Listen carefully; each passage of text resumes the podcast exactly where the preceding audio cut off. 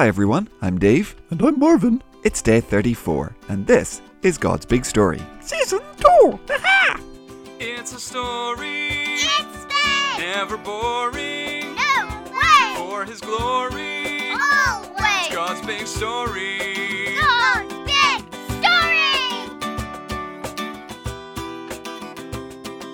So, welcome back, boys and girls. We are continuing our walk through the book of Hosea, and of course, it's Thursday, so things are about to get a bit more interesting. Hi everyone!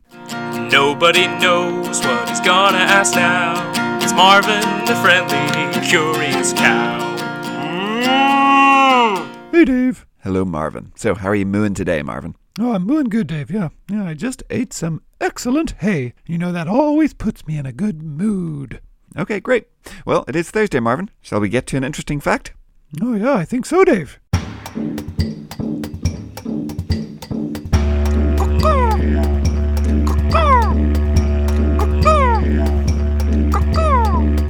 G'day, mates. It's you know who. Now here's some stuff you never knew.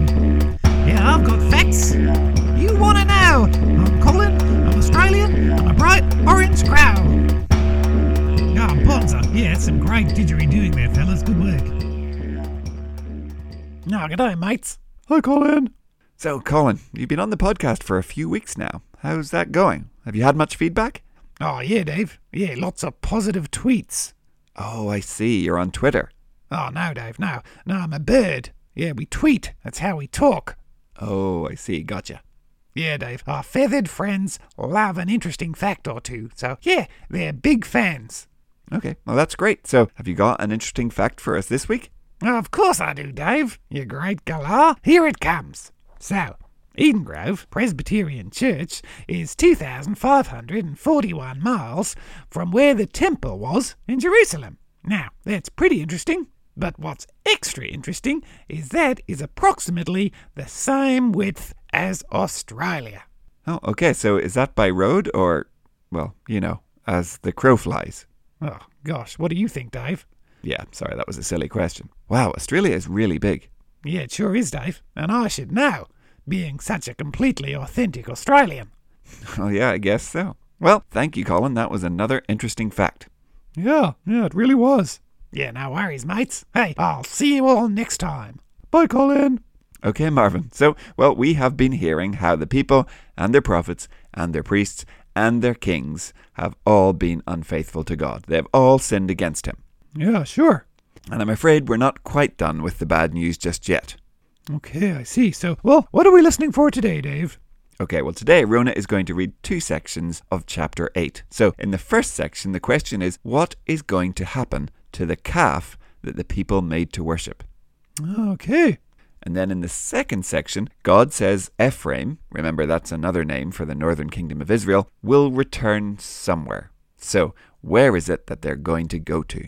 Oh, okay, so what's happening to the calf, and then where will Ephraim return to? Okay, I got it. So, over to you, Rona. Hi everyone. Our reading today is in two parts. It's from Hosea chapter 8, verses 1 to 6, and then from 11 to 14. The Lord said to me, Put a trumpet to your lips, give a warning to my people. Assyria is like an eagle, it is ready to attack my land. My people have broken the covenant I made with them, they have refused to obey my law. Israel shouts to me, We recognize you as our God, but they have turned away from what is good. So an enemy will chase them. My people appoint kings I do not want. They choose princes without my permission. They use their silver and gold to make statues of gods. That is how they destroy themselves. The Lord says, People of Samaria, throw out your God that looks like a calf. I am very angry with them. How long will it be until they are able to remain faithful to me? Their calf is not their God. A skilled worker from Israel made it, but that calf of Samaria will be broken to pieces. And verse 11 to 14. Ephraim built many altars where they sacrificed sin offerings to their other gods, so their altars have become places where they commit sin.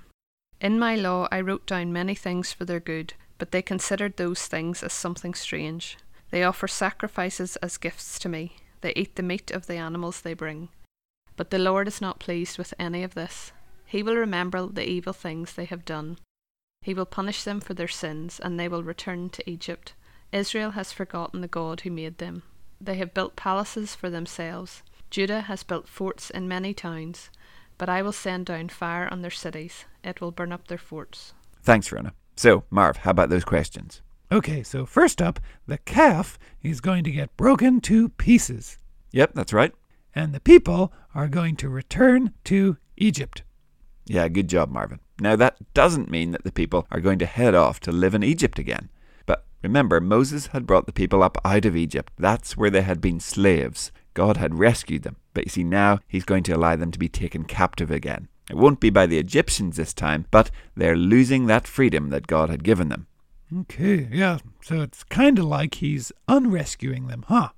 Yep, for the Israelites, they're going to go back to the bad old days of Egypt. Once again, they would suffer. Once again, they would need someone to save them, someone to lead them out of their Egypt. But here's the thing, Marvin. A few hundred years later, a baby would be born in Israel, and to keep him safe from an evil king, his parents would take him to Egypt. And just like the Israelites, he would come up out of Egypt and he would lead his people to freedom. Now, this time we're not talking about freedom from foreign kingdoms or their armies, but freedom from sin.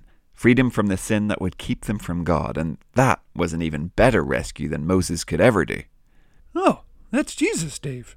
That's right, Marvin. Now, we might not think that we have ever been slaves needing to be rescued, but listen to what Paul writes in Romans chapter 6. He writes, You used to be slaves to sin. You have come to obey from your heart the pattern of teaching that has now claimed your allegiance. You have been set free from sin, and now have become slaves to righteousness. Oh, wow. So we were slaves to sin, huh? Yep, we were slaves needing someone to rescue us, to set us free, and so that's what Jesus came to do. So today, boys and girls, let's thank Jesus for coming on that rescue mission, for freeing us from our Egypt, from our sin, and leading us to the promised kingdom of heaven. Yeah, hooray! Yeah, that's another definite hooray. And, you know, I think that's where we're going to leave it for today, Marvin. Okay, yeah. Well, great. Bye, everyone. I'll see you tomorrow. Goodbye. We'll see you soon.